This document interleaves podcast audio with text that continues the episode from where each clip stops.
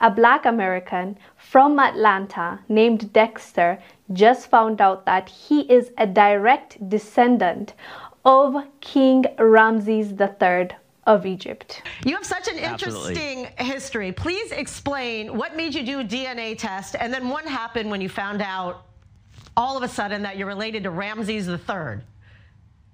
That's a great question, Emily. Well, about uh, a year and a half ago, I traveled to places like uh, Israel, um, France, and uh, different places like that. And so what happened was people would always ask a normal question, "Where are you from?" And I would say the States, United States. And um, the people I saw in France would say, "No, no, where are you really from?" And I said, "The States. That's all I know." And so that question stuck with me for a long time.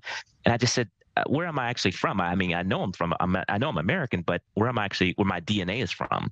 And so I said, well, let me take my um, DNA test. It was a 23andMe DNA test. And I took the test and I was shocked when I saw the results. Um, it came back and it showed that I was actually a direct descendant of the Pharaoh Ramses III. And I knew nothing of the pharaohs didn't know much about Egypt, uh, but everything you hear about, you know, Bible stories and things like that. So, so for me, it was a huge shock, and um, and that's how I found out about it. Wow. So obviously you took it deeper and deeper. You saw all of these synchronicities in A, looking at images of the pharaoh, how much you and even your brother look like them.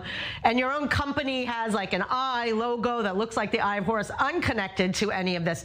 So what did this open up for you in terms of your own knowledge and learning about this? I remember I was actually laying in my bed on Christmas Day 2021 and I was going through my 23andMe DNA test, and that's when I saw that I was connected to the Pharaoh Ramses III. And again, I, I knew nothing of this situation, and so I looked up a sculpture of the Pharaoh Ramses III, and when I saw the sculpture, I literally screamed. And my wife said, Dexter, what's wrong? I said, this guy, this guy from 4,000 years ago, we look just alike. And she said, Dexter, wait a minute. There were no pictures from 4,000 years ago. I said, no, his sculpture was the Pharaoh Ramses III. His sculpture, we look like identical twins. And she said, let me see it. She saw it. She said, oh my goodness. Um, and then I continued to go over different sculptures, uh, looking online and I saw the sculpture that looked just like my brother. If you could show that on the screen, it'd be absolutely amazing. But it was, it was, and I looked at the sculpture and I said, "This looks just like my brother Joe."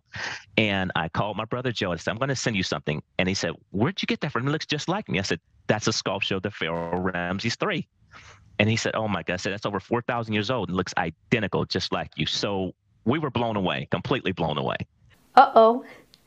This is not going to go with the narrative the European archaeologists want us to believe. So I, am not sure what they're going to say, but I can see it coming. I can see them sitting down and coming up with an explanation as to how this black American is a direct descendant of an ancient Egyptian pharaoh. Explain that to us kindly because you seem to think that the Egyptian, the pharaohs, the, the ancient time leaders were not black or they're not descendants of Africans and they're actually Europeans or they're Arabs. So let's just wait for their explanation. Anyways, fam, what are your thoughts about this man from Atlanta that just discovered that he is royalty? I am Wongel Zelalem. I'll see you on the next one.